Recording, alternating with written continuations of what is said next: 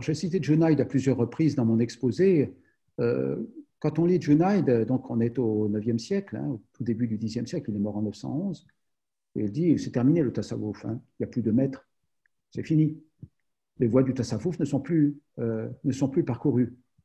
Alors, euh, déjà à son époque, s'il n'y avait plus de maître et plus de soufisme possible, qu'en est-il aujourd'hui? Mais en fait, il faut peut-être comprendre l'affirmation de Junaid d'une autre façon, comme une sorte d'exigence, hein, en disant, voilà, le soufisme, c'est l'exigence euh, la plus haute. Le tahid, c'est l'exigence la plus haute. Et du coup, euh, c'est normal que ça soit difficile.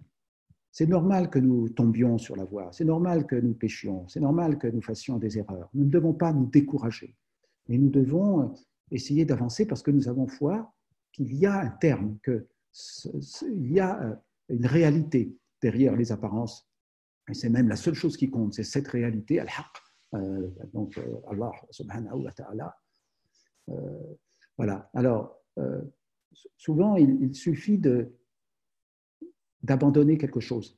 Parce que, en fait, le grand problème, c'est que nous sommes dans un flux continuel, hein, comme le, le, paysan là, qui dont Ibn Abbad al-Rundi parle, hein, le, surbouquet, la qui doit à la fois arroser son champ, aller chercher la farine au, moulin et dont l'âne a disparu, et donc il peut faire ni l'un ni l'autre.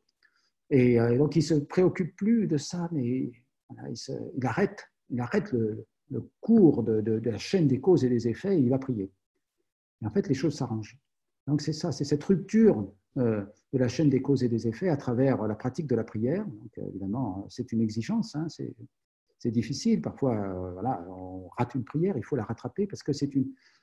Il faut, il faut, avoir en vue que c'est vraiment l'exigence euh, que Dieu a vis-à-vis de nous en tant que créé, que créature pour créer pour l'adoration, d'Allah.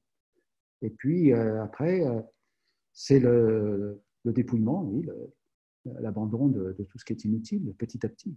Donc c'est un, long cheminement. Mais euh, il suffit de commencer à faire un premier pas et après l'aide d'Allah vient, puisque comme vous le savez, dans le hadith Qudsi, euh, quand mon serviteur fait un pas vers lui, je fais 99 pas vers, euh, un pas vers moi, je fais 99 pas vers lui. Hein. donc, faisons un pas vers Allah et en fait, la perspective change et on voit l'aide qu'il peut nous apporter.